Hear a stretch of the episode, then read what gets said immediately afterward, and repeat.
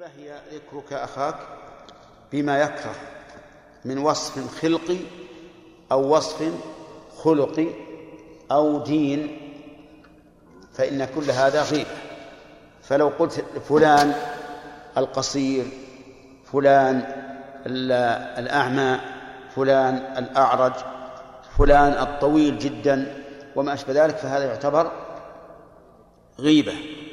لأنك ذكرت أخاك بما بما يكره. طيب فإن كان فيه ما ذكرت فهذه غيبة. وإن لم يكن فيه ما ذكرت فهذا بهتان بهتان وغيبة أيضا. وأما النميمة فإنها نقل كلام الغير في الغير على جهة الإفساد بينهما. تأتي إلى شخص تقول فلان يقول فيك كذا وكذا. أو تقول فلان فعل في كذا وكذا وأنت بينك وبين هذا صلة قرابة أو صداقة قوية وما أشبه ذلك.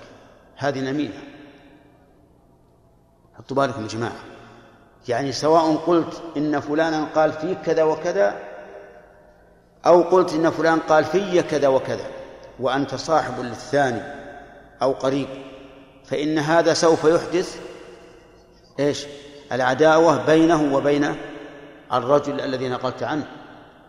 يعني في النميمة ليس بشرط أن يكون كلامه في من نقلت إليه الكلام. قد يكون كلامه في شخص يعز عليه ثم يعاديه من أجل ذلك. فهذا أيضا يعتبر نميمة والنميمة لا شك أنها من كبائر الذنوب لأن النبي صلى الله عليه وسلم ذكر أن أحد سبب تعذيب الميت في قبره أحد أسبابه المشي بالنميمة. وأما الغيبة فوجه كونها من كبائر الذنوب أن الله تعالى نهى, نهى عنها وتوعد عليها.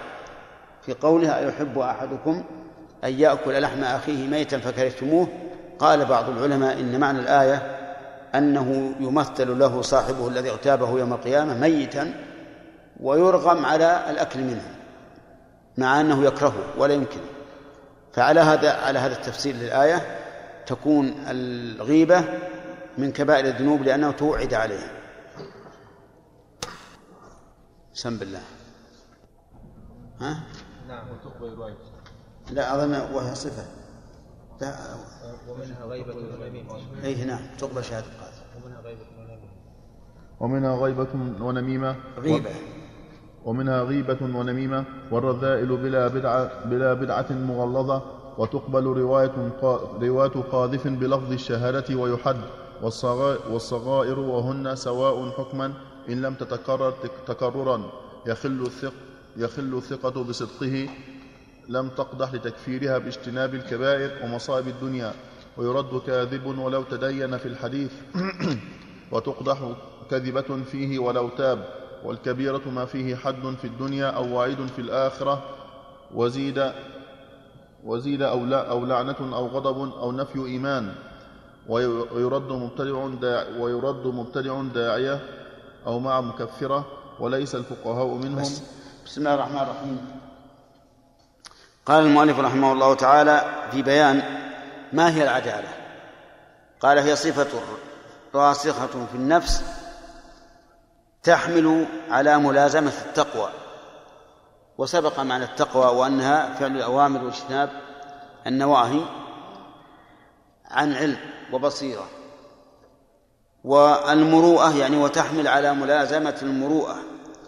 وسبق أن المروءة فعل ما يجمله ويزينه وترك ما يدنسه ويشينه. هذه هي المروءة. وهي متعلقة بالأدب. مع الناس وتختلف باختلاف البلدان والأزمان والأحوال والقبائل. قد يكون مثلا في هذا البلد هذا الفعل منافي للمروءة وفي بلد آخر غير منافي نحن عهدنا هنا في بلدنا هذا عنيزة عهدنا أن الذي يشرب فنجال شاهي في السوق مخالف للمروءة. الآن يشربون دلة كبيرة وإبريق كبيرة ويأكلون أيضا. ولا يعد هذا مخالفا للمروءة. كذا كذلك أيضا في غير بلادنا مثلا نجد أن لبس البنطلون أمر عادي. هو لباس أكثر الناس. لكن في بلادنا بالعكس القميص هو اللباس العادي. ولا يلبس البنطلون إلا أحدا إلا أحد له شغل أو جندي أو ما أشبه ذلك. فإذا المروءة تختلف بإيش؟ بالاختلاف باختلاف البلدان واختلاف الأزمان واختلاف القبائل. بعض القبائل يكون عندهم هذا عيب وعند وعند آخرين ليس بعيب. آه، بعض القبائل مثلا إذا قدم الضيوف إليهم وقدموا لهم الطعام وجلسوا معهم رأوا هذا أكبر عيب. وأكبر خرم للمروءة. إذا كان في على الطعام رأس الذبيحة إذا تقدم أحد وأكل عين الرأس يرون هذا مخالفا للمروءة. ويرونه عيبا في في في من ضيفهم. حتى بعضهم يقول إذا أكل العين وجب على المضيف أن يذبح شاة بدلها. مشكل.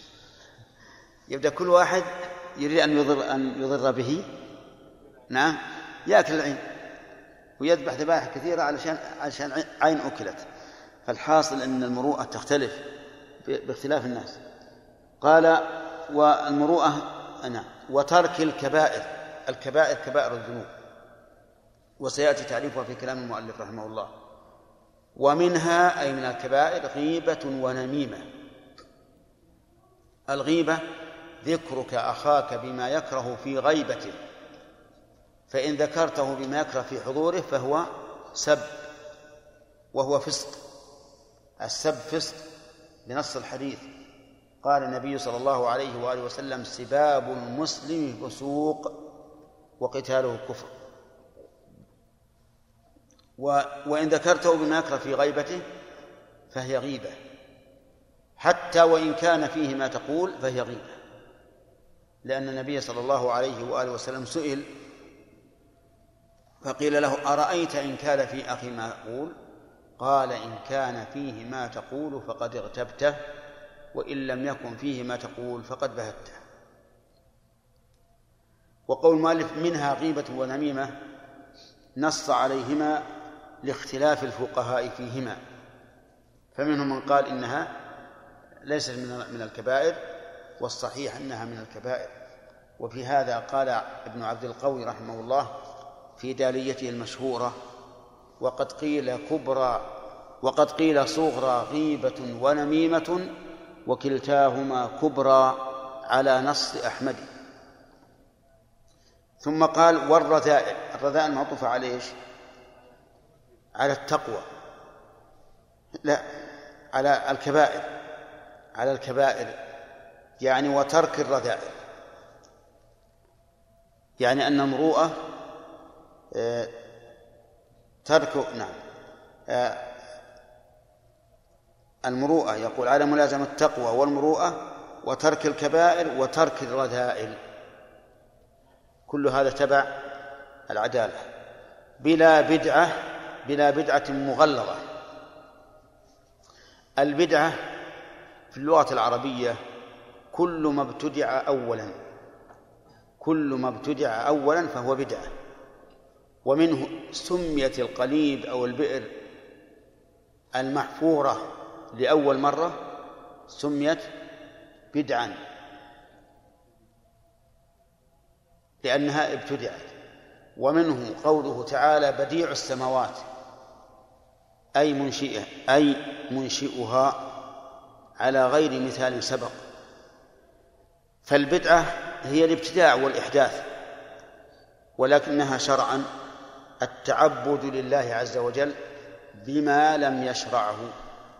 هذه البدعة التعبد لله بما لم يشرعه سواء كان ذلك في العقيدة أو في القول أو بالفعل. ولهذا نقول إن المعطلة مبتدعة لأنهم ابتدعوا في العقيدة ما لم يشرعه الله والصوفية وأذكارهم مبتدعة لأنهم شرعوا في دين الله ما لم من الأقوال ما لم يأذن به الله. والذين يتحركون حركات معينة عند الذكر مبتدعة لأنهم شرعوا في دين الله ما لم يشرعه الله. فإذا البدعة هي التعبد الله بما لم يشرع.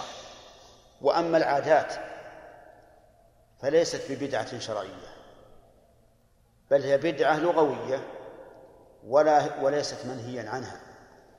كثير من الأشياء من العادات التي خرجت لم تكن معروفة من قبل ومع هذا لا نسميها بدعة لأنها لأن الفاعل لها لا يدين لله بذلك. وليعلم أن الوسائل غير المقاصد. الوسائل غير المقاصد بمعنى أنه قد تبتدع وسائل لمقاصد مأمور بها وليست بهذه الوسيلة المعينة. فلا نقول إن هذه بدعة. فلو قال قائل مثلا إن حفظ الدرس بآلة التسجيل بدعة لأنه لم يكن عند الصحابة آلات التسجيل. وهذه بدعة. إما أن تحفظ بصدرك وإما بقلمك. أما بشريط تجيبه شريط تأتي به ليحفظ الدرس هذا بدعة. وما يدرينا لعله شيطان في هذا الشريط. نعم. نقول له الشيطان هل يحمل العلم الشرعي للناس يحفظه لهم؟ يريد الشيطان أن ينسي ما حفظنا. كيف يحفظنا ما, ما يخشى أن ننساه؟ فيقال هذه وسيلة لحفظ العلم. كما أن العلماء أجمعوا على حفظ العلم بالكتابة. وهل كان الصحابة بين يدي الرسول معهم دفاترهم يكتبون ما قال؟ لا. هل نقول هذا بدعة؟ الوسيلة غير الغاية. فإذا أمر الشارع بشيء فإن الوسيلة إلى هذا الشيء لا ينهى عنها بل نقول هي مأمور بها إلا أن تكون الوسيلة بنفسها محرمة. إذا كانت الوسيلة بنفسها محرمة فإننا لا لا نستعملها ولا يحل أن نستعملها. فلو قال قائل هؤلاء النصارى أهل طرب وهل وهل مرح؟ نعم. تعجبهم الموسيقى فتألفهم على الإسلام وادعهم إلى الإسلام بالموسيقى. كل صباح بدل ما تقرأ القرآن هات الموسيقى. وكلما قوي صوتها ازداد طربهم ونشوتهم. فهذا مما يؤلف قلوبهم.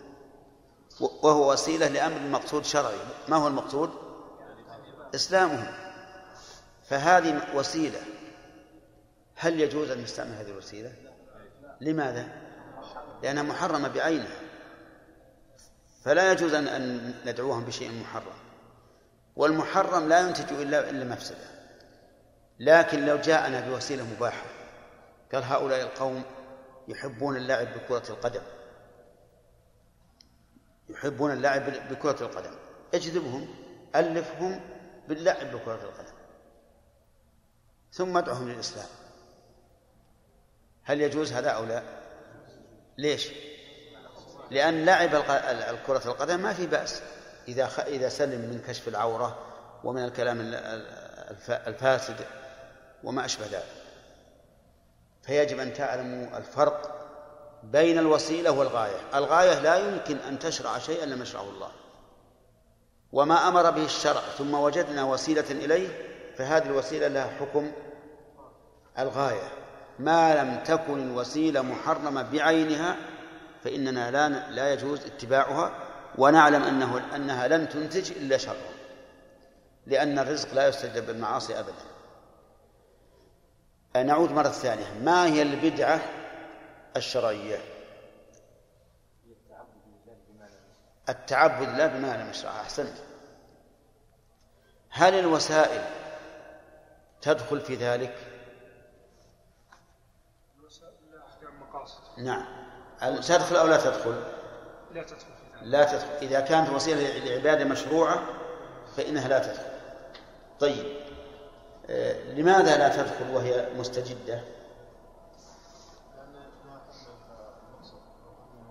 لأن الشارع إذا أمرنا بأمر فهو أمر به وبما لا يتم إلا به. واضح؟ فيكون هذا مما أمر به الشرع ضمنا ولازما. طيب. يستثنى من الوسيلة. عقيل. ما كان محرما بعينه فإننا لا نستعمله وسيلة ولو لشيء مأمور به. مثاله. مثلا دعوة النصارى. نقول مثلا إذا كانوا يحبوا الأغاني والموسيقى. نعم. نقول ندعوهم من الله عز وجل أن نردهم للدين بالموسيقى والأغاني. إيه نعم. هذه الموسيقى طبعا محرمة بعينها أحسنت. يعني فالكافر الذي لا لا لا, لا يتألف إلا بالموسيقى ما نؤلف بالموسيقى طيب. إذا كان يتألف بالمصارعة.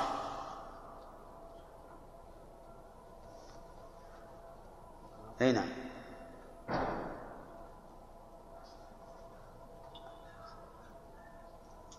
يلا يا شيخ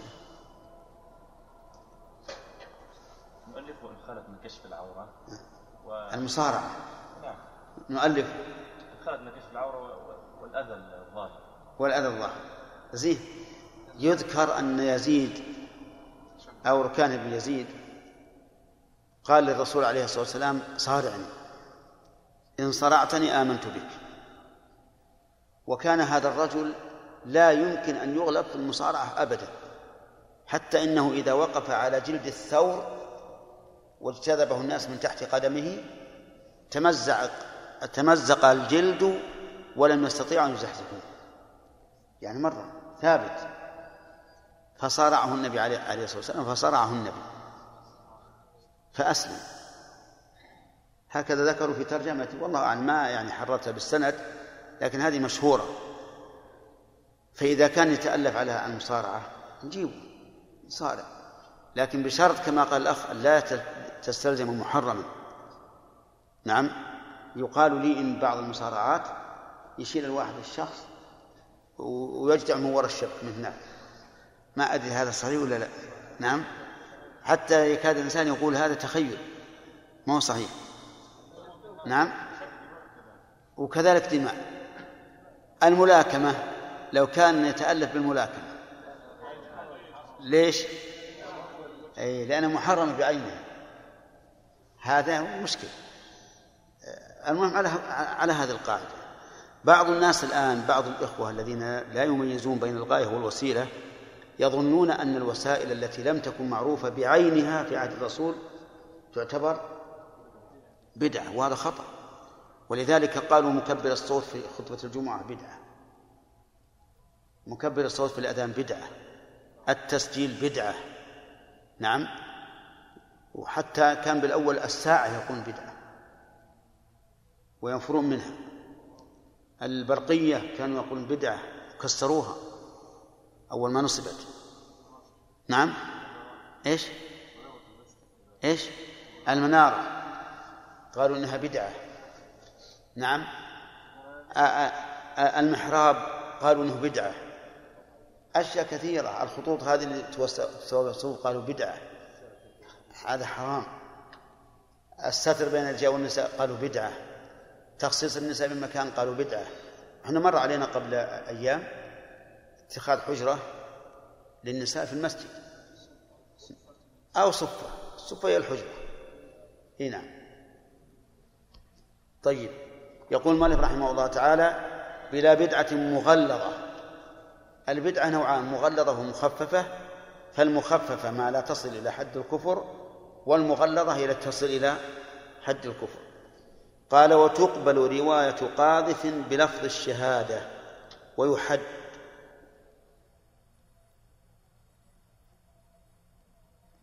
تقبل رواية قاذف بلفظ الشهادة ويحد يشير المؤلف رحمه الله تعالى إلى قوله تعالى والذين يرمون المحصنات ثم لم يأتوا بأربعة شهداء فاجلدوهم ثمانين جلدة ولا تقبلوا لهم شهادة أبدا. وأولئك هم الفاسقون. إلا الذين تابوا إلا الذين تابوا من قبل ذلك إلى آخره. شهادة القاذف لا تقبل. بنص القرآن. لكن رواية القاذف ولو بلفظ الشهادة مقبولة. يعني مثلا لو أن القاذف قال حدثني فلان عن فلان عن فلان إلى أن وصل إلى منتهى السنة فإنه فإن روايته تقبل لأن الرواية إخبار عن حكم عام والشهادة إخبار عن حكم خاص أشهد على فلان أن له فلان أن لفلان عليه كذا وكذا. قال ويحد أي يقام عليه الحد. كم الحد؟ الحد ثمانون جلدة كما في القرآن والله أعلم. إلى أصله. ويكون معناه رفع النهي أو أنه يجعل المنهي عنه مباحا. ويكون النهي ناسخا للحكم الأصلي ثم جاءت الإباحة. وفي هذا قولان للعلماء وإن شاء الله يأتي إن شاء الله في مباحث الأمر. صحيح يا شيخ الفاسد ها؟ الصحيح الفاسد يدخل في الأحكام التكليفية. هو من الأحكام الوضعية. طيب. إذا قلنا مثلا رجل باع بيعا بعد نداء الجمعة الثاني وهو ممن تجب عليه الجمعة فالبيع البيع فاسد. هل نقول هذا الفاسد من الأحكام التكليفية؟ أو نقول بيع هذا الرجل بعد النداء وهو من تلزم الجمعة حرام وهو من الأحكام التكليفية؟ أي أي من الأحكام التكليفية؟ الثاني أنه حرام ولا حلال؟ أما كونه صحيح أو فاسد فليس إلي هذا إلى الشرع. حكم وضعا بأن هذا صحيح أو هذا فاسد. عرفت؟ والصحيح والفاسد سيأتينا إن شاء الله ذكره وبيان ما معناه وبيان هل الفاسد هو الباطل أو غيره سيأتي له مبحث. ولاحظوا يا جماعة أن أننا في سيرنا في الشرح لسنا نبسط يعني ما نوسع لأن لو أردنا التوسع نعم كان يمكن سنتين الله أعلم. لكن ودنا نمشي بس أهم شيء أن نعرف. الآن عرفنا أن الأحكام على رأي المؤلف لا على رأي المؤلف. سبعة والصحيح أن الأحكام خمسة الأحكام التكليفية. وأما الصحيح والفاسد والباطل هذا أحكام وضعية ما لا دخل في التكليف. نعم. من من صاحب مختصر التحرير؟ إلى الآن منصور؟ مالك شيء قبل؟ طيب.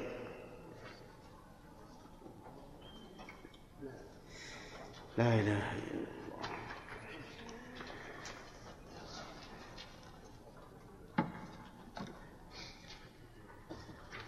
نعم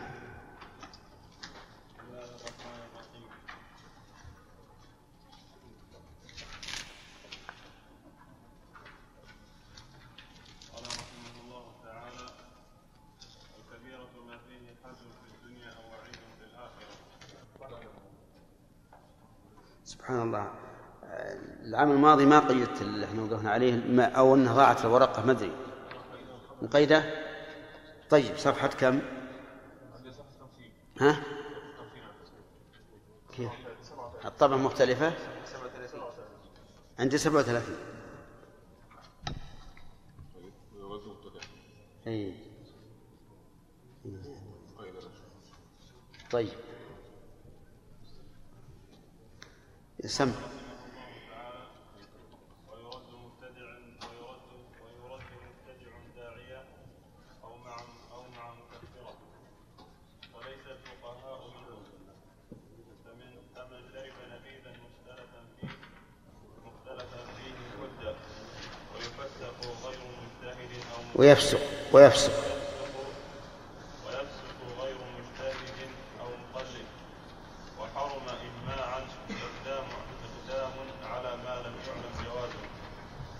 ويرد متساهل في رواية ومجهول عين أو مجهول.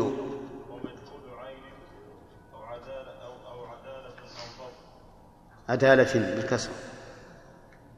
ومجهول عين أو عدالة أو لا رقيق لا رقيق.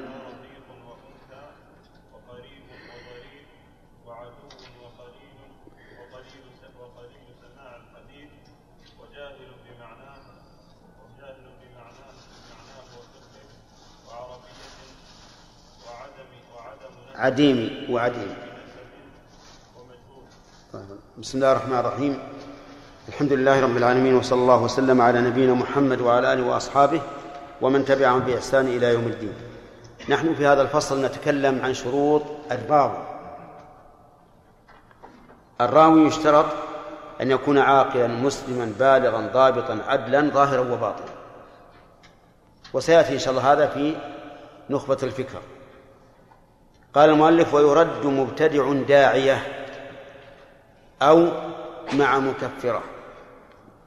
المبتدع اختلف العلماء هل يرد؟ هل ترد روايته أو لا ترد؟ فقيل إن كان داعية ردت روايته لأن الراء لأن الداعي إلى البدعة لا يؤمن أن يكذب على الرسول صلى الله عليه وعلى آله وسلم فيروي فيروي ما يقوي بدعته. حتى لو روى شيئا لا يقوي بدعته فإنه غير مأمون. وفهم من كلامه أن غير الداعية يقبل. وظاهره الإطلاق. أن من روى حديثا وهو مبتدع لكنه ليس من الدعاة فإن روايته تقبل ولكن في هذا المفهوم على الإطلاق نظر والصواب أنها تقبل إلا أن يروي ما يقوي بدعته. فإن روى ما يقوي بدعته فإنه لا يقبل كما لو كان من القائلين بالإرجاء وروى حديثا فيه فيه ذكر وعد على عمل صالح تقوى به بدعته. فإننا لا نقبل حديثه. ومثل أن يكون من الخوارج فيروي فيروي حديثا يكفر به من فعل كبيرة من الكبائر. فإننا إيش؟ لا نقبله لأنه متهم. وعلى هذا فنقول المبتدع إما أن يكون داعية أو غير داعية. فإن كان داعية لبدعته يعني يدعو الناس ويلبس عليهم فإنه لا تقبل روايته مطلقا.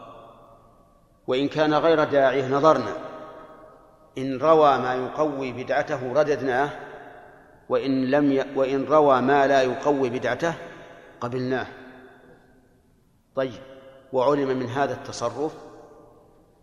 أن المبتدع إذا كان غير داعية فإنه مقبول الخبر. لكن هناك شيء آخر قال المؤلف أو مع مكفرة. يعني إذا كانت بدعته مكفرة فإنه لا يقبل مطلقا. ويمكن الآن أن تنحصر رواية المبتدعين.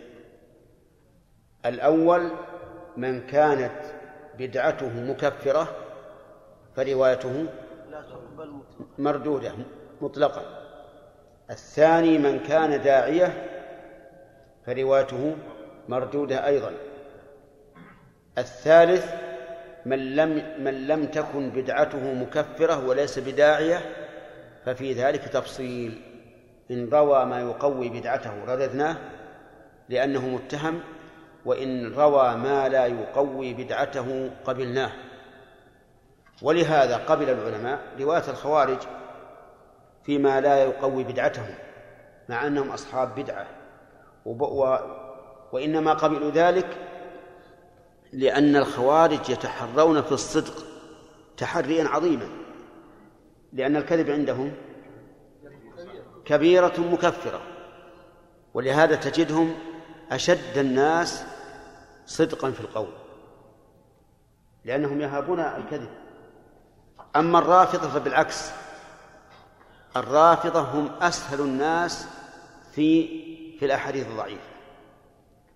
حتى إن بعضهم والعياذ بالله لما قدم للقاتل قال إني أنا يعني نفسه يقول إنه كذب وضع على النبي صلى الله عليه وسلم مئة ألف حديث وهو رجل واحد. فهم لا لا يبالون بالكذب على الرسول عليه الصلاة والسلام. ولذلك لم يكن أحد من الرافضة في رجال الصحيحين. أما الخوارج فقد روى عنهم أصحاب الصحيحين لأنهم من أشد الناس تحريا في الصدق. ثم قال المؤلف و وليس الفقهاء منهم فمن شرب نبيذا مختلفا فيه حد. طيب. ليس الفقهاء منهم يعني ليسوا من أهل البدع. فأصحاب المذاهب الأربعة لا يبدع بعضهم بعضا. الشافعي لا يقول للحنبلي أنت مبتدع والحنبلي لا يقول للمالكي أنت مبتدع والمالكي لا يقول للحنفي أنت مبتدع. وعلى هذا فرواية أصحاب المذاهب. مقبولة ولا غير مقبولة؟ مقبولة إذا تمت شروط القبول من جهة أخرى كالإسلام والعدالة والضبط وما أشبه ذلك. فمن شرب نبيذا مختلفا فيه حد. نعم. من شرب نبيذا مختلفا فيه يقول المؤلف إنه يحد. ويفسق غير مجتهد أو مقلد. أما الأول فإذا شرب الإنسان نبيذا مختلفا فيه. فظاهر كلام المؤلف أنه يجب حده يعني حد شرب الخمر وظاهره الإطلاق وفيه نظر والصواب أن يقال من شرب نبيذا مختلفا فيه كنبيذ غير العنب. الصواب أن يقال إن كان يعتقد جوازه فلا حد وإن كان لا يعتقد جوازه حد. ولا يقال إن الخلاف شبهة تمنع الحد بل يحد على كل حال. وهكذا الحكم في كل شيء مختلف فيه. انتبهوا لهذا. من فعله معتقدا جوازه فلا شيء عليه. من ذلك النبيذ المختلف فيه. إذا كان يعتقد جوازه كيف نحده؟ فكما أننا لا نفسقه فإنه يجب أن لا نحده. لو أن رجلا تزوج بدون شهود يعتقد جواز ذلك. هل نقول إن نكاحه هذا فاسد وأن وطأه لهذه المرأة زنا؟ لا لأن هذا هذا ما يعتقده. من تزوج امرأة بلا ولي إذا كانت عاقلة رشيدة وزوجت نفسها فإن من العلماء من يقول هذا جائز. فإذا فعل فهل نقول فهل نعامله؟ وهو يعتقد الجواز معاملة من لا يعتقد من لا يعتقد الجواز؟ لا. فالصواب القاعدة أن كل شيء مختلف فيه إذا فعله الفاعل وهو يعتقد جوازه فإنه لا يجوز أن أن نعاقبه. ولا أن نحكم بفسقه. ولهذا قال المؤلف رحمه الله نعم قال ويفسق غير غير مج ويفسق غير مجتهد أو مقلد. إذا كان تقول إن المجتهد لا يفسق والمقلد لا يفسق فكيف تقول إنه يحد؟ وهو يعتقد جواز ما فعل. فالصواب أن من اعتقد شيئا يدخله الاجتهاد فإنه يعامل بمقتضى اعتقاده لا بمقتضى اعتقادنا. طيب الآن شرب الدخان. عند بعض العلماء إنه مباح. عند بعض العلماء أنه مباح. فهل إذا وجدنا من يقلد هذا العالم أو وجدنا عالما مجتهدا يعتقد جوازه هل نعزره؟ عجيب. لا نعزره. لأن هذا لأن هذا شيء مخت... لأن هذا شيئا مختلف فيه. وهو يعتقد الجواز. وإذا كان النبي عليه الصلاة والسلام لم يعنف الذين أخروا صلاة العصر عن وقتها حتى غابت الشمس بناء على اجتهادهم وهو تأخير الصلاة عن وقتها وهو محرم بالإجماع فإننا لا نعنف من اجتهد في شيء فرأى حلة. لكن هناك شيء واحد. لو كان في مجتمع يعتقد التحريم فإننا نمنعه من من إظهاره فقط. وبناء على ذلك لو جاءتنا امرأة وقالت إنها تعتقد أنه لا يجب ستر الوجه وأن كشف الوجه جائز للرجال الأجانب فإننا لا نعاقبها إذا فعلت لكن نمنعها من إظهار ذلك في مجتمع يرى إيش؟ وجوب الاحتجاب. ونظير هذا ما ذكره الفقهاء في أهل الذمة أنهم إذا شربوا الخمر في بيوتهم فإننا إيش؟ لا نتعرض لهم لأنهم يعتقدون حلة لكن لو أظهروه منعناهم. والله أعلم. انتهى الوقت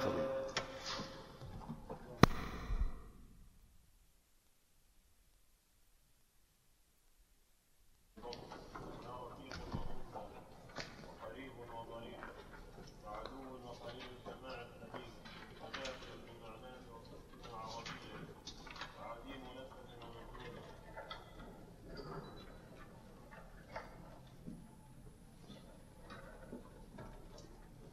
خلاص نقف على على هذا. بسم الله الرحمن الرحيم. الحمد لله رب العالمين وصلى الله وسلم على نبينا محمد وعلى آله وأصحابه ومن تبعهم بإحسان إلى يوم الدين. آه، سبق لنا حكم رواية المبتدع. وذكر المؤلف أن المبتدع الداعية يرد. وأما غير الداعية فينظر. إن كانت بدعته مكفرة رد لاشتراط الإسلام. وإن كانت بدعته غير مكفرة فإنه لا يرد والصحيح أن في ذلك تفصيلا. وهو إن روى ما يقوي بدعته رد لأنه متهم. وإن روى ما لا يقويها قبل قبل. طيب. ثم قال المؤلف رحمه الله وسبق لنا أيضا أن من شرب نبيذا مختلفا فيه حد ولكن الصحيح أنه لا يحل. أولا إن كان يعتقد حلة فلا حرج عليه. وإن كان لا يعتقد حلة لكن يقول أنا لما رأيت أن فيه خلافا ترددت فيه. فهذا أيضا لا يحد على الصحيح. وقول المؤلف أنه يفسق هذا أيضا ليس بصحيح. الصحيح أنه لا يفسق إلا إذا قال أنا أرى أنه حرام ولكن سأفعل حينئذ يفسق بسبب العناد. ثم قال رحمه الله وحرم إجماعا إقدام على ما لم يعلم جوازه. أحيانا تنقل العبارات ينقلها العلماء بعضهم عن بعض بدون تحرير. هنا يقول حرم إجماعا إقدامه على ما لم يعلم جوازه يعني على ما شك فيه.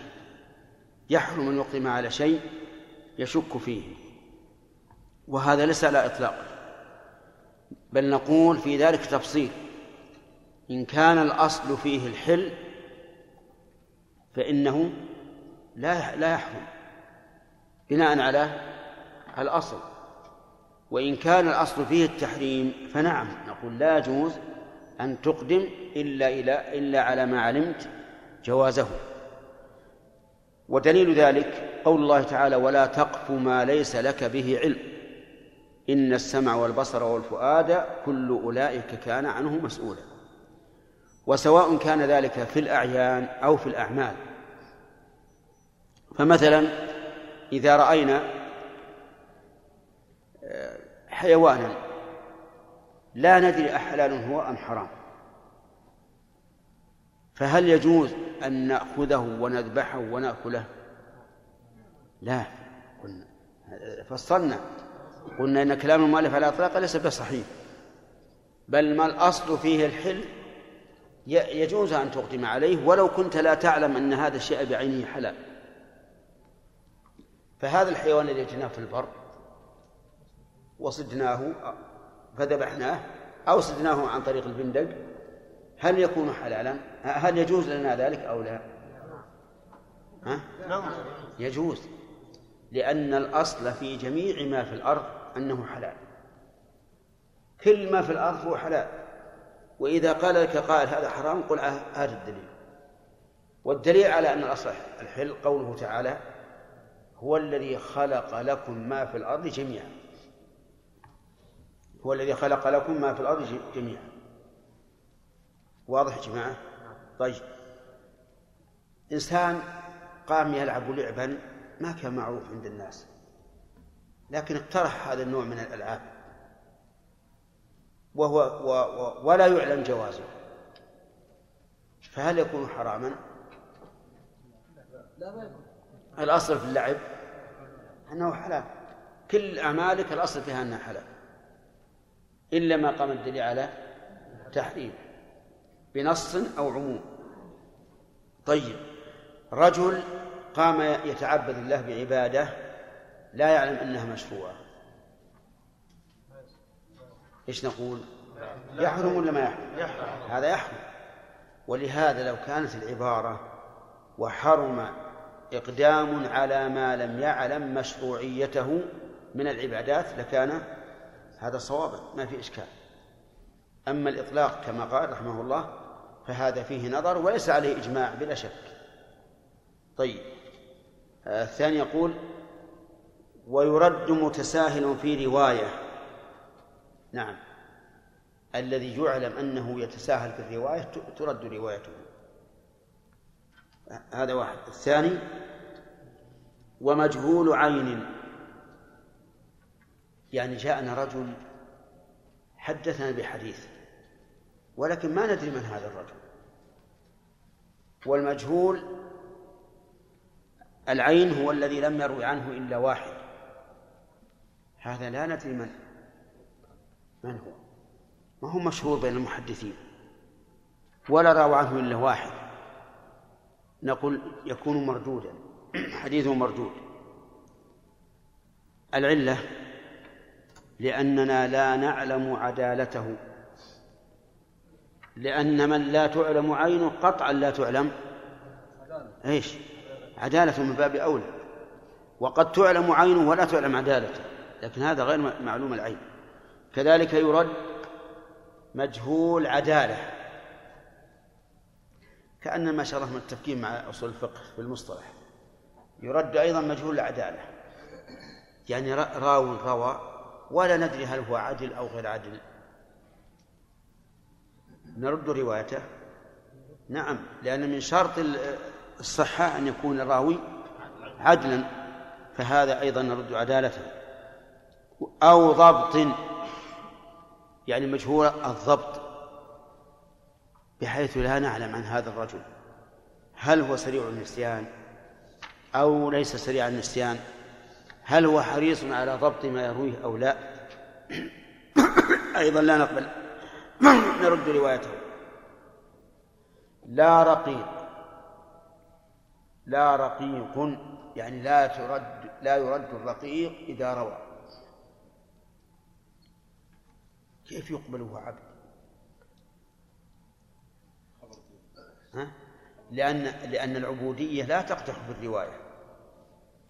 العبودية لا تقدح في الرواية وليس من شرط قبول الرواية أن يكون الراوي حرا. ما دام ما دام موصوفا بالضبط والعدالة فروايته مقبولة. وأنثى أيضا لا ترد رواية الأنثى. وهذه مصيبة. لو رددنا رواية الأنثى لكان كل صحابية تروي حديثا ها؟ فحديثها مردود. وليس المؤلف ما ذكر هذا لأن هذا إن قدر فيه خلاف فهو خلاف شاذ منكر. قد يقول قائل إن المؤلف نص على ذلك لئلا يظن الظان أن الرواية كالشهادة والشهادة كما تعلمون ترد رواية النساء في بعض المشهود به. لو شهدت امرأة بما يوجب الحد فإننا نرد روايتها فلو اعتذر عن المؤلف بأن لا يظن الظان أن رواية المرأة مقبولة كشهادتها في الحد نعم مردود أن رواية المرأة مردودة لا في الحد لو اعتذرنا عن المؤلف بهذا لكان عذرا لكن ليته لم يأتي بها. لأن اللي يقرأ هذا الكتاب يتوهم أن بعض العلماء قال إن رواية المرأة مردودة. ولا قائل به فيما أعلم. وقريب. نعم. لا ترد رواية القريب. كيف رواية القريب؟ لو روى القريب حديثا يؤيد دعوى قريبه. فهل نقول هذا متهم كالشهادة أو لا؟ الشهادة معروف أنه إذا شهد لأبيه أو لأمه ما تقبل. لكن لو كان راو حديثا روى ما يشهد لأبيه أو ما يشهد لأمه فإننا نقبل ذلك. نعم. لأن الرواية ليست كالمال ما يتهم فيها الإنسان. طيب. بل روى الإنسان بل لو روى الراوي ما يشهد لنفسه لا لقريبه فقط.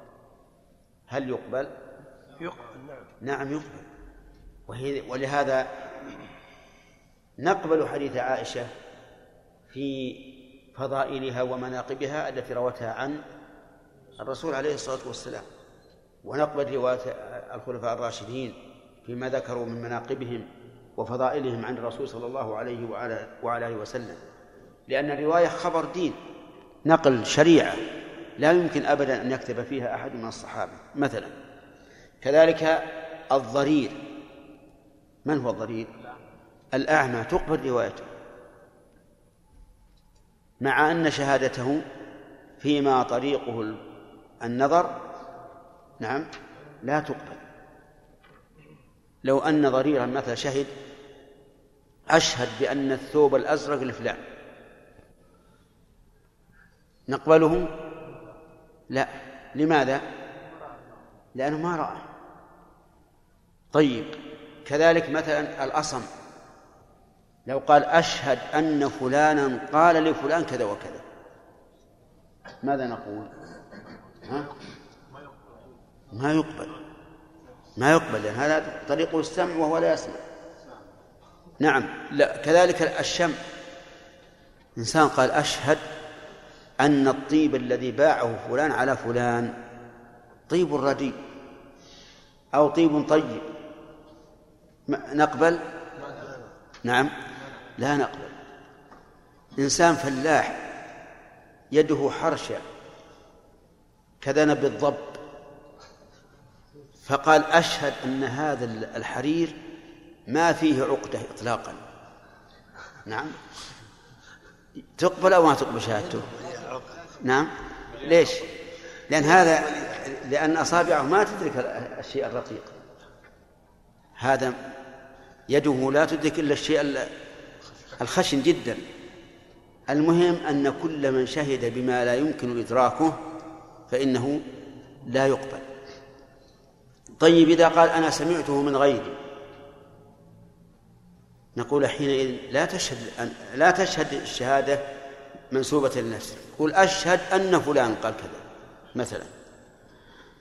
طيب كذلك أيضا بالنسبة للضرير والأصم تقبل روايتهما لكن الشهادة أشد تحري لا تقبل نعم وعدو.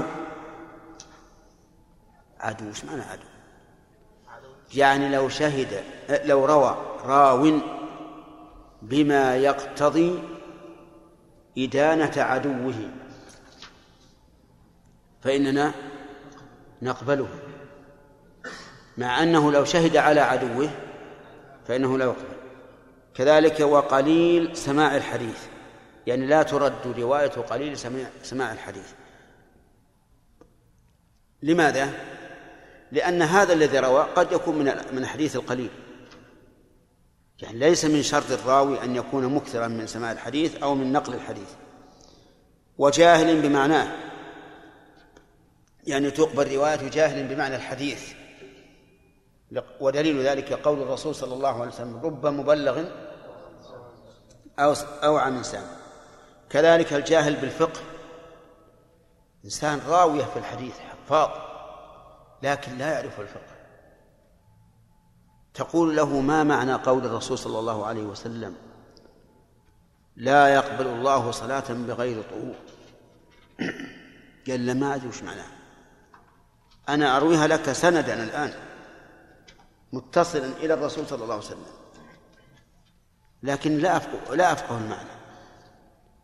هل تقبل روايته؟ ألا يقال يمكن أن يكون حرف في الحديث أو زاد أو نقص؟ هو ممكن يمكن لا شك. لكن الأصل في من كان معروفا بالضبط أن أن روايته مقبولة على كل حال. وإلا ففيه من يعرف اللفظ ولا يعرف المعنى. نعم. وحدثني إنسان من من زملائنا في في طلب العلم قال إنه دخل رجلان فارسيان المسجد وتنازعا فيما بينهما. وأقر أحدهما للآخر. ثم إن الذي أقر أنكر فيما بعد وترافع إلى القاضي. فقال القاضي لمن ادعى أن خصمه أقر هل عندك من من شهود؟ قال لا ما عندي أحد.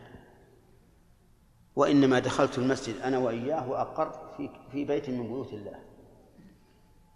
ولا أذكر أن عندنا شاهدا إلا رجلا في المسجد مسكينا أو عابر سبيل ما ندري. فدعا به فإذا هو المعري. قال ما تقول؟ قال الله أنا ما أسمع. أنا لا أعرف اللغة لغتهم لكني أنقل لك ما قال. فقط. قال يلا انقل. فجاء بمترجم وقام هذا المعري يرطن برطانتهما لكن لا يعرف المعنى. يعني كأنه شريط تسجيل. فحكم القاضي بمقتضى شهادة هذا الرجل. هذه ذكرت والله أعلم بصحتها وقد يكون الرجل قد عرف لغتهما لكنه أنكرها كذبا لأن الرجل ليس ذا ثقة. طيب المهم أن الجاهل بمعنى الحديث أو بمعنى الفقه تقبل روايته أو لا؟ نعم. وكذلك تقبل رواية جاهل بالعربية. هنا نعم. لكن كيف ينقله هو جاهل بالعربية؟ نعم. ينقله بلغته. ولا مانع من نقل الحديث باللغة غير العربية إذا كان الناقل مدركا للمعنى. وكذلك أيضا لا ترد رواية عديم نسب ومجهول نسب. أما مجهول النسب فواضح. إنسان ما ندري من أهله لكن عديم النسب هل يمكن أن يوجد عديم نسب؟ نعم. نعم. اللقيط مجهول النسب لأنه قد لا يكون ولد زنا. قد يكون أبوه مثل يتعب في الإنفاق عليه وقال بخليه في المسجد يجيب الله أحد. لكن من عديم النسب؟ نعم. كيف؟ الظاهر ولد الزنا عديم النسب. والمراد عديم النسب من قبل الأب. أما من قبل الأم فلا يمكن لأنه لا بد أن تكون أمه أما له ولو كان ولو كانت مزنيا بها. ثم قال المؤلف نعم إيه، ومجهول هذا. عديم النسب والجزنا مجهول النسب اللقيط ونحو. ثم قال المؤلف فصل شرط ذكر سبب جرح وتضعيف. ولا يلزم ولا يلزم توقف إلى تبيين.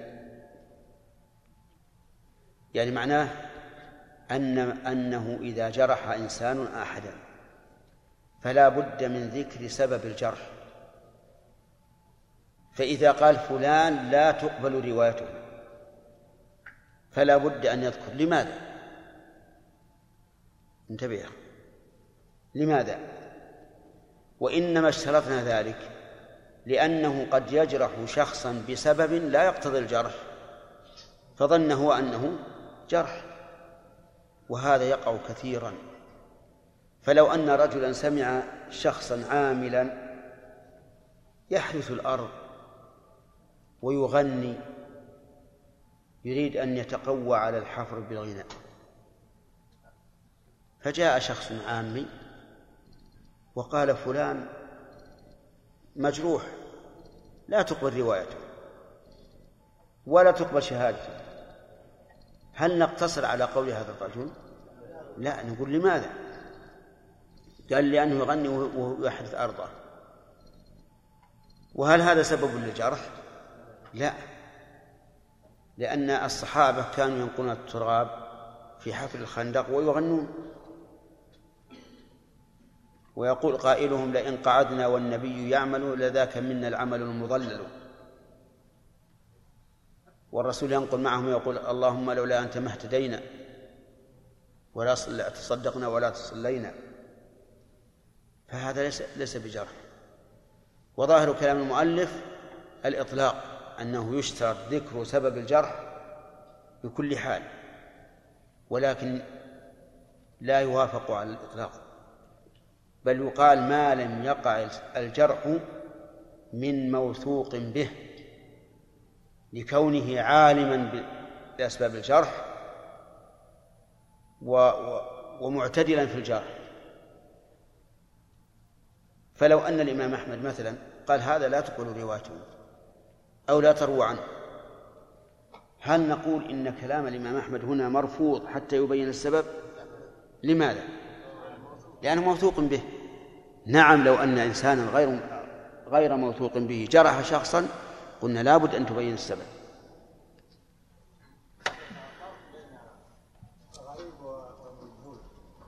غريب إيش؟ غريب من؟ غريب الحديث ولا غريب الآدمي؟ إيش؟ إنسان غريب هذا ما هو مجهول مجهول عند من هو في في بلده غريب ولكن لو سألنا عنه عرفناه شيخ بارك الله فيك ذكرتم ان مجهول العين إيش؟ ذكرتم أن مجهول العين هو من آه، لم يروي عنه غير واحد. نعم نعم. فإذا كان الراوي عنه إمام جبل نعم. كشعبة ومالك وسفيانان مثلا نعم. فهل ترفع عنه الجهاله أو كان الراوي عنه لا يروي إلا عن ثقة؟ نعم. هذا هذا ينبني على توثيق على قبول توثيق الواحد وما أشبه ذلك أو على أو على قبول الثقة ال- غير المبينة التوثيق غير المبين. والمسائل هذه كل اللي هو ذكر وحكم بها كلها فيها خلاف. نعم؟ لماذا؟ لا إحنا كلامنا مع الإنسان. إحنا ما ندرس حيوانات ندرس آدم. ما نقول لا جاهل ولا عالم نقول هي عالمة بما بما تقتضيه حياتها هي تدري هذا العلف علف يوكل والثاني علف ما يوكل. أعطى كل شيء خلقه ثم هدى. ثم الحيوانات لها علم ولها جهل. تدري هذا ولده وتدري ان الثاني مو ولده. عرفت؟ الهرة إذا إذا إذا فطمت أولادها كانت بالأول قبل الفطام تدور أولادها لأجل يجون يرضعون فإذا فطمتهم يا ويلهم إذا قربوا ثم إنها أيضا تجهل جهل مركب. كيف جهل مركب؟ يأتون للبعير إذا أرادوا أن يحلبوها. يأتون يأتون لها بجلد الحوار حقها. ابنة بعد ما يذبحونه على هيكل. فتبدأ تشممه وتدر له هذا جهل مركب. أولى. أي نعم هذا جهل مركب. أدركت الشيء على خلاف ما هو عليه. إذا التقسيم يمكن أن ينطبق على البهائم أيضا.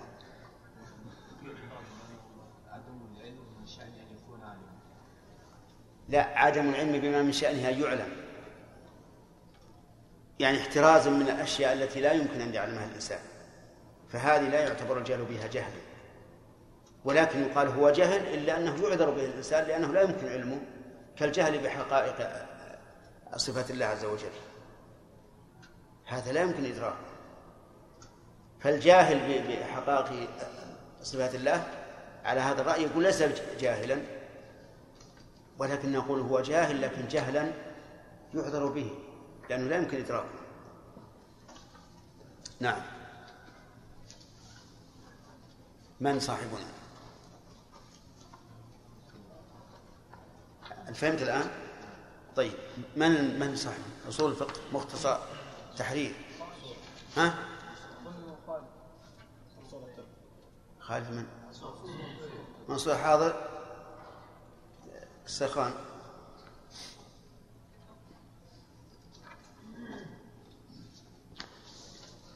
بسم الله الرحمن الرحيم الحمد لله والصلاة والسلام على رسول الله قال المؤلف رحمه الله تعالى فصل شرط للحساب جرح وتضعيف ولا يلزم توقف إلى تدليل فلا تعديل وتصحيح ويدخل فيهن تعريف واحد ليس من عادته تساهل أو مبالغة ومن اشتبه اسمه بمجروح نقب خبره. ولا شيء لجرح باستقراء وله جرح باستقارة لا تزكية. وقيل بلى إذا شاعت عدالته كأحد الأئمة. وجعله. وجعله مذهبا. وجعله المذهب في أصله بسم الله الرحمن الرحيم. الحمد لله رب العالمين. وصلى الله وسلم على نبينا محمد قال المؤلف رحمه الله تعالى في الكلام على ما يتعلق بالأخبار. وهذه البحوث في أصول الفقه جاءت استطرادا وإلا فمحلها مصطلح الحديث. يقول شرط ذكر سبب جرح وتضعيف. يعني أنك إذا جرحت إنسانا فلا بد من أن تذكر سبب الجرح. وإذا ضعفت الحديث فلا بد أن تذكر سبب ضعفه هكذا ذكر المؤلف. وبناء على ذلك إذا رأيت عالما قال هذا الحديث ضعيف ولم يبين السبب فإنني لا أقبل كلامه. ولو كان من أئمة الحديث. وكذلك إذا قال هذا لا تقبل روايته فإنها فإنني لا أقبله حتى يبين السبب. ولكن هذا القول فيه نظر بل هو ضعيف. ولو قال بدله شرط العلم بسبب الجرح والتضعيف لكان صحيحا بمعنى أنني لا أجرح أحدا إلا عالما بسبب جرحه ولا أضعف الحديث إلا عالما بسبب ضعفه. أما أن نطالب من قال إنه ضعيف بذكر السبب فإن هذا خلاف ما عليه الناس. أنا مثلا إذا قال الإمام أحمد رحمه الله عن راو من الرواة لا أقبل حديثه أو أشطب على حديث أو ما أشبه ذلك. هل أعمل بكلام أحمد؟ أو أقول لا أعمل حتى يبين السبب. عمل الناس الآن على على هذا على الأول. ولهذا يقولون مثلا في الراوي هذا ضعفه أحمد ضعفه يحيى بن معين ضعفه فلان ضعفه فلان. ولا ولا ولا يشترط ولا يشترطون لقبول ذلك ذكر السبب ذكر السبب. أما أنا شخصيا مثلا أريد أن أحكم على راوي بأنه ضعيف فلا يجوز لي أن أحكم بأنه ضعيف حتى أعلم إيش سبب الضعف. لكنني أقبل من أئمة الجرح والتعديل أن يقولوا عن فلان إنه مجروح أو عن هذا الحديث أنه ضعيف تقليدا له. طيب فما هو الجرح؟ الجرح وصف الراوي بما ترد به روايته. هذا الجرح. وصف الراوي بما ترد به روايته. مثال ذلك إذا قال هذا سيء الحفظ. ماذا نعتبره؟ جرح. نعتبره جرحا إذا قال هذا يلعب القمار. إيه نعم. هذا يلعب القمار. جرح. إذا قال هذا يتتبع النساء. جرح. إذن آه، إذا قال هذا سيء الحفظ. جرح. فصار الجرح وصف الراوي بإيش؟ بما ترد به روايته. التضعيف وصف الحديث بما يوجب رده. أن يصف الحديث بما يوجب رده هذا تضعيف. فيقول هذا ضعيف هذا شاذ هذا منكر وما أشبه ذلك. طيب. قال ولا يلزم توقف إلى تبيين. نعم. يعني لا يلزم الإنسان أن يتوقف إلى التبيين. وهذا غريب أن يقول اشترط ذكر السبب ثم يقول ولا يلزم ولا يلزم التوقف إلى التبيين. لأنك إذا قلت لا بد من ذكر السبب صار لا بد من التوقف إلى التبيين. وهذا مما يؤيد ما ذكرناه من أن القول الراجح أنه يشترط العلم فقط ولا يشترط ذكر السبب. فأنا إذا وثقت من عالم من علماء الأمة أنه لا يمكن أن يجرح شخصا إلا وهو مستحق فلا حاجة إلى أن أقول لا لا أعمل بجرحه حتى يبين السبب. ثم قال لا تعديل وتصحيح. يعني لا يشترط ذكر سبب التعديل والتصحيح.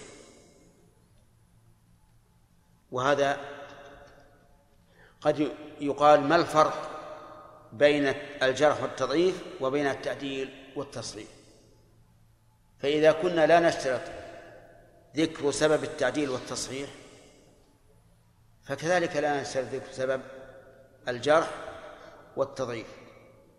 وكما سمعتم قبل أن عمل الناس على خلاف ما مشى عليه المؤلف رحمه الله.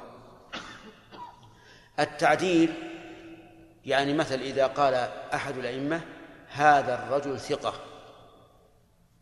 هذا الرجل ثقة. هل أقبل كلام هذا الإمام؟ أو أقول هذا غير مقبول لأنه لم يذكر السبب؟ نعم أقبله حتى على رأي المؤلف. أقبله لأنه ثقة إمام. لا يمكن أن يعدل من لا يستحق التعديل. كذلك التصحيح. إذا قال هذا الحديث صحيح ما لا يحتاج أن نقول لا نقبل قوله إلا إذا ذكر السبب لأنه لن يقدم إلا على يقين من أنه صحيح أو غالب الظن. والحاصل أنه فرق بين ذكر سبب الجرح والتضعيف وسبب التعديل, التعديل والتصحيح. ولعل قائلا يقول أليس من الجرح؟ ما ما لا يكون جرحا مثل أن يعتقد الشخص أن هذا الفعل يوجب جرح الراوي وليس بجارح. قلنا هذا وارد لكن هو وارد أيضا في التعديل. قد يتساهل الإنسان في التعديل فيعدل من ليس من ليس بعدل. ثم قال ويكفي فيهن تعريف واحد. ليس من عادته تساهل أو مبالغة. يكفي فيهن الضمير يعود على جمع. فما هو الجمع؟ الجرح والتضعيف والتعديل والتصحيح. يكفي فيهن تعريف واحد. يعني معناه إذا عرف إذا عرف عرفهن واحد لكن لا بد أن يكون من الأئمة المعروفين بعلم الجرح والتعديل والتصحيح والتضعيف. نعم. لا ما أدري. وش عندكم بالشرح بالشرح بالشرح اقرأ اقرأ اقرأ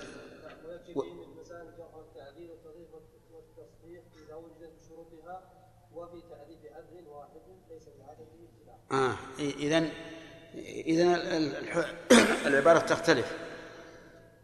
ويكفي فيهن وتعريف واحد. يكفي فيهن وتعريف يعني وفي تعريف واحد لكن الطبع خلاف ما ما فيه من الشرح لأن حاط فاصلة فيهن. فاصلة. أي نعم. كيف؟ إلى هي على كل حال الواو تكون بعد فيهن مباشرة. ثم واحد منفصلة. فاصلة. يكفي فيهن أي في هذه الأربعة وفي التعريف أي التعريف بالراوي إذا كان مجهولا يكفي واحد.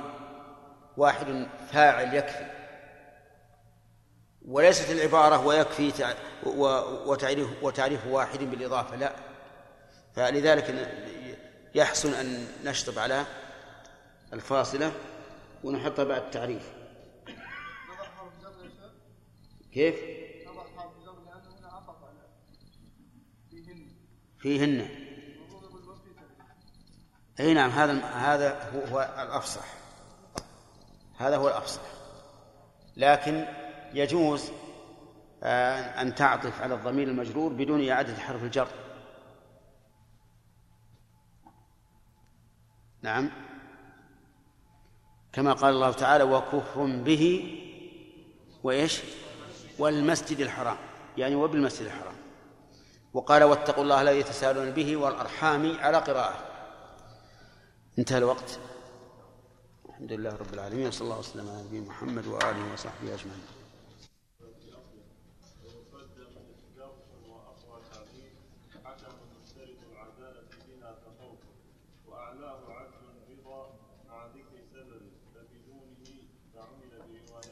إن. فعمل نعم نعم. فعمل بروايته إن علم أنه لا مستند له غيرها وليس ترك عمل بها وبشهادة بسم الله الرحمن الرحيم الحمد لله رب العالمين.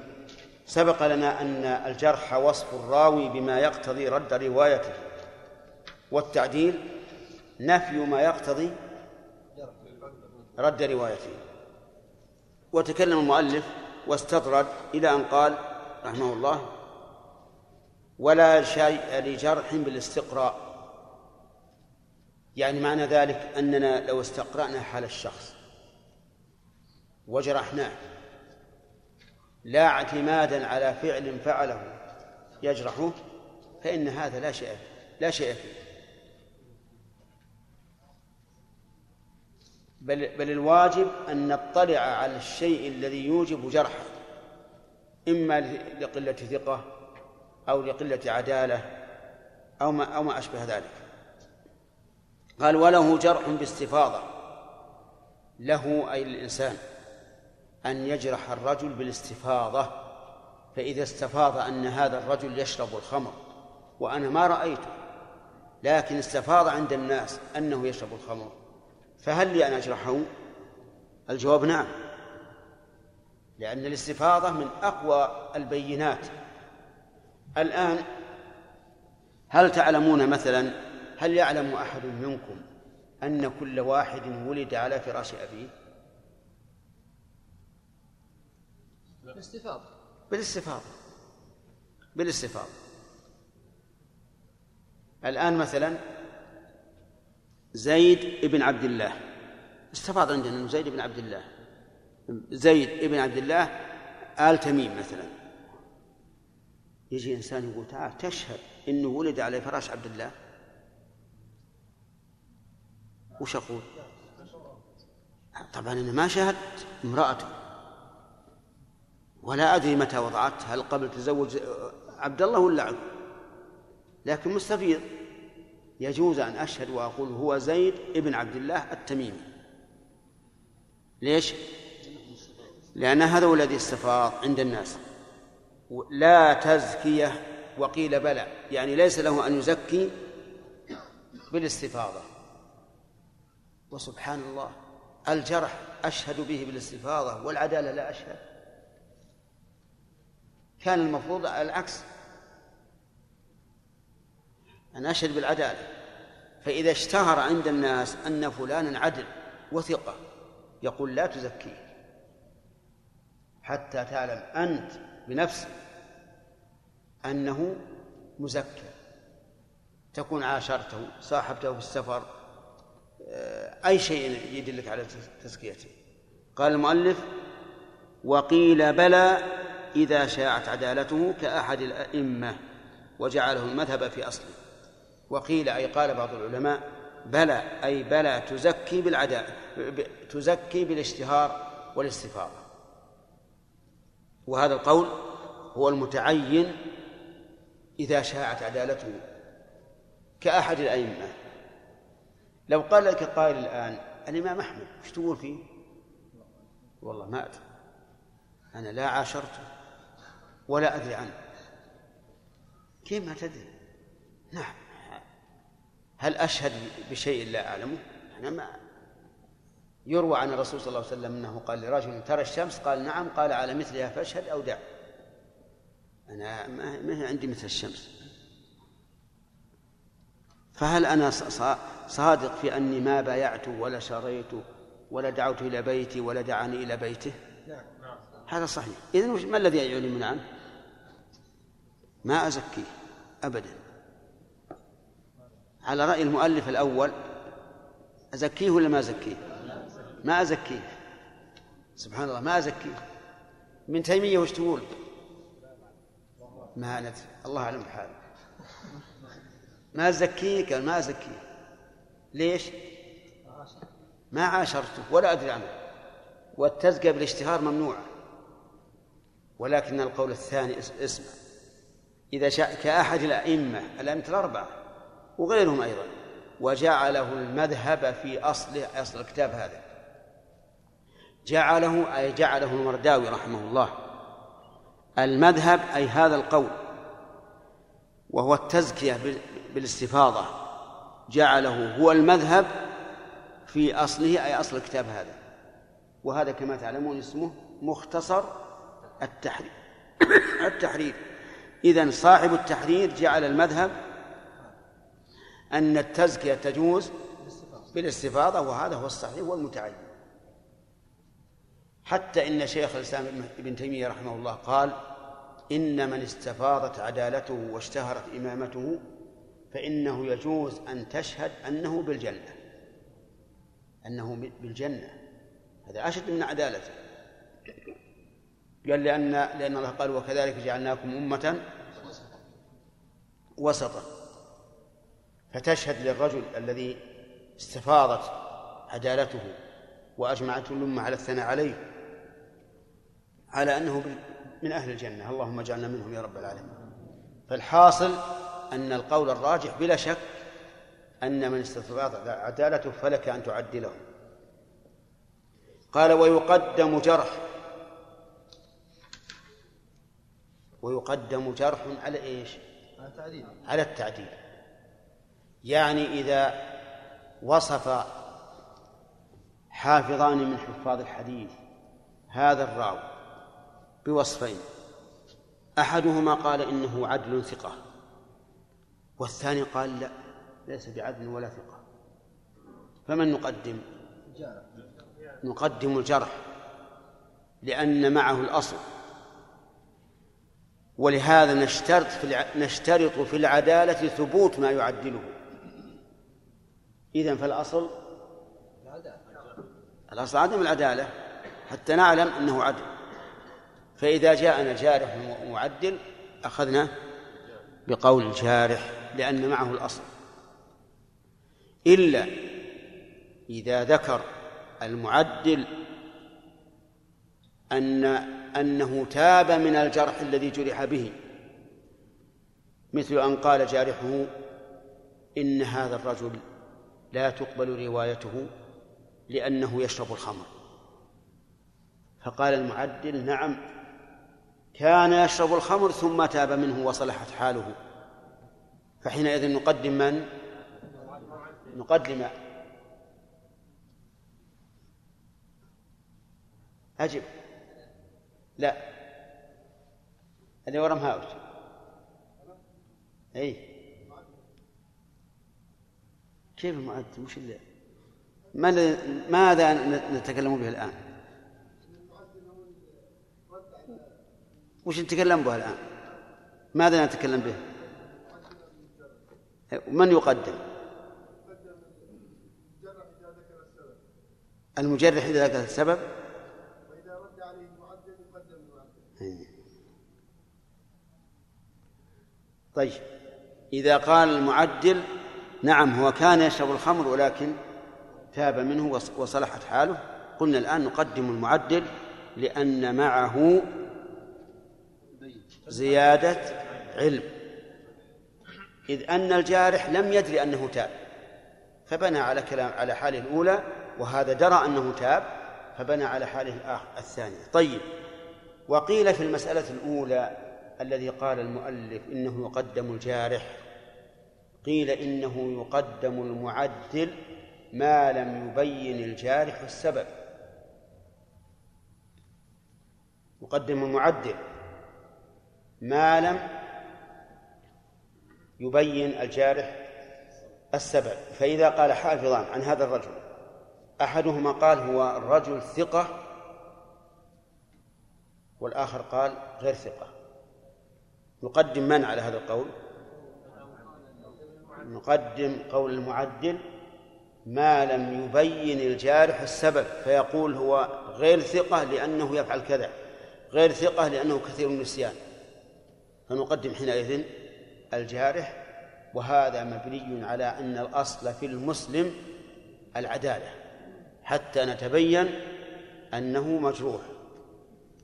ولاحظوا أن هذا الكلام بالنسبة لتعارض الجرح والتعديل من حيث هما لكن إذا علمنا أن الجارح ألصق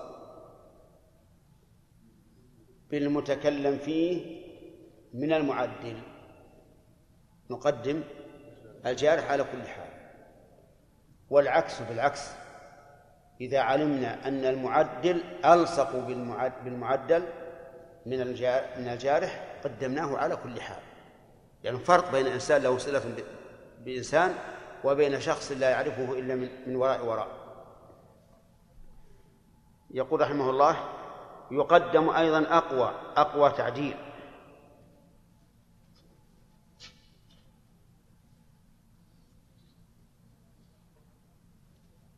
نعم.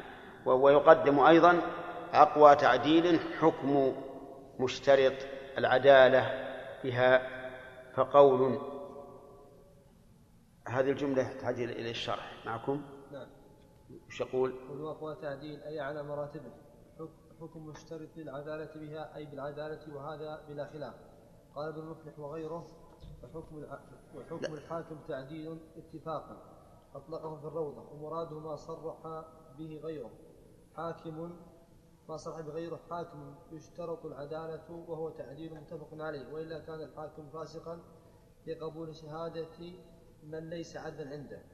فقول أي فيلي هذه المرتبة التعديل بالقول. وأعلاه أي من أعلى التعديل بالقول قول معدل. آه، طيب طيب. يقول رحمه الله يقدم جرح وأق... جرح وأقوى تعديل حكم مشترط العدالة. يعني يقدم أيضا آه، حكم مشترط الع- العدالة. يعني معناه إذا إذا حكم حاكم يرى اشتراط العدالة بما يقتضي أن هذا الشاهد عدل فإننا نحكم بأنه عدل بناء على إيش؟ بناء على حكمه بشهادته. إذ أن حكمه بشهادته يقتضي أنه عدلها أو أو لم يعدل عدله. ولو كان فاسقا عنده لم يحكم به. ولو قدر أنه حكم به وهو يعلم أنه فاسق صار الحاكم فاسقا لحكمه بشهادة الفاسق. وقوله فقول هذه معطوف على حكم يعني بعد ذلك يقدم القول. يقدم القول يعني أن يقول هو عدل. وهذا من المؤلف يريد به بيان صيغة التعديل. فأولها وأعلاها الحكم بشهادته. وثانيا القول بأنه عدل وما أشبه ذلك. قال وأعلاه عدل رضا. أعلاه يعني التعديل أن يقول عدل رضا. عدل مشتقة يعني مأخوذة من قوله تعالى ذوي عدل منكم. رضا من قوله ممن ترضون من الشهداء. ومثل ذلك أيضا قولهم عدل ثبت ثبت يعني من من الثبوت. هذا أيضا هذه من أعلى أنواع التعديل. وقال المؤلف ومع ذكر سبب يعني إن ذكر السبب في قول إنه عدل رضا قال عدل الرضا لأنه كان مستقيم الدين. مواظبا على الطاعات تاركا للمحرمات. فهذا لا شك أنه من أقوى ما يكون من التعديل. وبعد ذلك فبدونه بدونه إيش بدونه؟ بدون ذكر السبب. أن يقول هو عدل الرضا ولا يذكر السبب.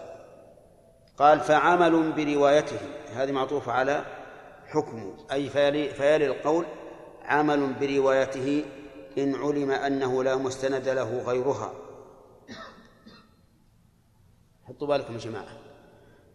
العمل بشهادته إذا علمنا أنه لا مستند للعامل إلا شهادة هذا الرجل.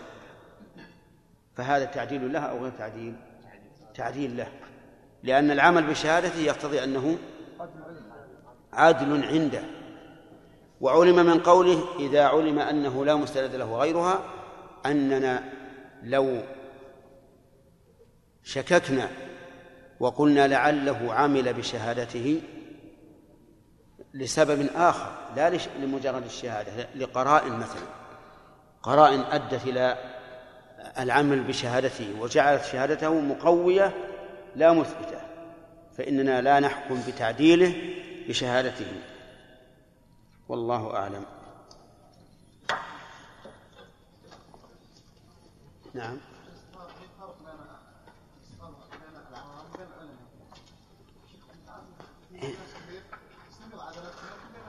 لا هو لا أصل لا, لا يمكن نقبل. تعديل معدل إلا إذا صار أهلا لذلك نعم ها؟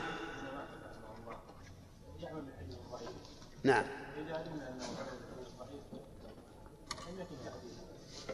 لا ما يكون تعديل لأنه, لأنه الإمام أحمد سوف يبين ضعفه أما إذا لم يبين ثم الحديث الضعيف لا قد لا يكون مستنده ضعف الراوي. قد يكون له أسباب أخرى. نعم. ما الفرق بين هذه المسائل اللي أخذها اليوم وما سبق من أن الجارح إذا كان معتدلا في جرحه أخذنا بقوله حتى لو لم يبين السبب. نعم هذا إذا لم يكن له معارض. السابق ولا هذا؟ هذا هذا الأخذ بقول الجارح ما لم يكن له معارض. فإن كان معارض فهذا كما راجع فيه الخلاف. سبحانك اللهم وبحمدك. رحمه الله يرى تقديم الجرح على إيش؟ التعديل. تقديم الجرح على التعديل. وقيل يقدم التعديل وقيل بالتفصيل. ما هو؟ أنه إذا قال المعدل أنا أعلم أنه فعل ما يجرحه لكنه تاب منه. فيقدم التعديل على الجرح هذا هو وهذا هو الصحيح. ولاحظوا أيضا أن قولنا يقدم الجرح على التعديل والتعديل على الجرح إذا كان من من شخصين متساويين في الإمامة ومتساويين في في الاطلاع والعلم ومتساويين في الاتصال بالرجل المجروح والمعدل. لا بد من مراعاة هذه الأشياء وكلام العلماء كلهم في تقديم التعديل على الجرح وبالعكس مرادهم ما لم يكن هناك. إيش؟ مرجح قرائن. تدل على ان أن جانب الترجيح أقوى التعديل أقوى أو التجريح أقوى. طيب وذكر ان أن التعديل مراتب. أقوى التعديل حكم مشترط العدالة بها. هذه أقوى التعديل. يعني إذا حكم الحاكم بشهادة هذا الرجل فهذا أقوى تعديل له. لأن الحكم بشهادته فرع عن تعديله والحكم بشهادته دليل على أن تعديله ثابت عند القاضي. فإذا حكم القاضي بشهادة هذا الرجل فهو معدل له بل هذا أعلى أنواع التعديل. لأنه لم يقتصر على قول فلان عدل بل بل جعل لهذا التعديل أثرا وهو الحكم بالشهادة. ثم بعد ذلك القول. القول أن يقول عدل. القول أيضا له مراتب. أعلاه عدل رضا مع ذكر السبب. وبدو ثم عدل رضا بدون بدون ذكر السبب. فهمتم؟ قال فلان عدل رضا لأنني عاشرته ورأيت صدقه وحفظه وعدالته.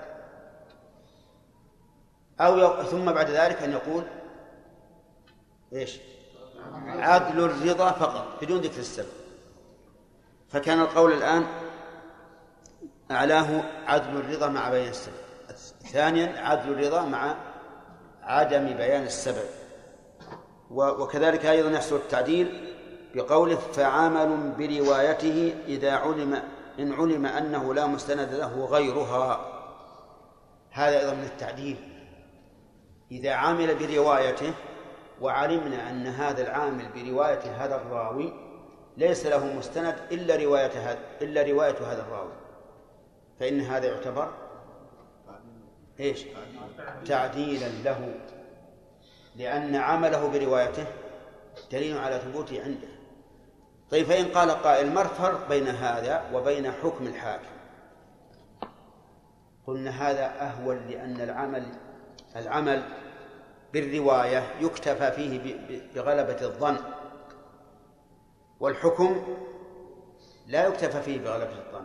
لا بد من اليقين أو ما يقارب اليقين. فلهذا صار الحكم بشهادته أقوى مما لو عمل بروايته لأنه لأن العمل بالرواية يكفي فيه غلبة الظن وقوله إن علم أنه لا مستند له غيرها مفهومه إن علمنا أنه عمل بروايته لأن له مستندا آخر غير الرواية فلا فلا يكون هذا تعديلا له. قال وليس تر وليس ترك عمل بها وبشهادة جرحا وكأن في هذا خلافا. يعني إذا نقل له الحديث برواية فلان ولكن لم يعمل به هل نقول إنه جرح جرح الراوي؟ يقول إنه ليس بجرح مع أنه يقول إن العمل بالرواية تعديل. ومقتضى هذا أن ترك عمل جرح. لكن هم يقولون ليس جرحا. لماذا؟ لأنه قد يترك العمل بروايته لوجود مانع غير جرح الرجل أو لوجود دليل آخر يقتضي ترك العمل. لا من أجل أنه جارح لهذا الشخص فلأجل هذا الاحتمال قالوا إن ترك العمل بروايته ليس جرحا. كذلك أيضا ترك العمل بشهادته ليس بجرح. لو أن القاضي قال للمدعي أين شهودك؟ جاء بالرجل. ولكنه لم يعمل بشهادة الرجل. هذا ليس جرحا. ليش؟ قد يكون للسبب. لاحتمال أنه ظهر عنده قرائن تدل على كذبه أو لاحتمال أنه عرف أنه صديق حميم لهذا المشهود له أو علم أنه أنه قريب له ممن ترد شهادته له. المهم أن ترك العمل بالشهادة ليس ليس بجار. ثم يعني بعد ذلك ثم رواية عدل عادته لا يروي إلا عن عدل. يعني من أيضا من التعديل أن يروي عدل عن شخص لا وهو لا وهو يعرف أنه لا يروي إلا عن عدل. مثال ذلك حدثني محمد بن عبد الله عن علي بن زيد. محمد بن عبد الله معروف عدل. علي بن زيد ما هو معروف. لكن لكن محمد بن عبد الله معروف أنه لا يروي إلا عن عدل. هل تكون روايته عن علي بن زيد تعديلا؟ نعم تكون تعديلا. ولهذا قال آه نعم. ثم رواية عدل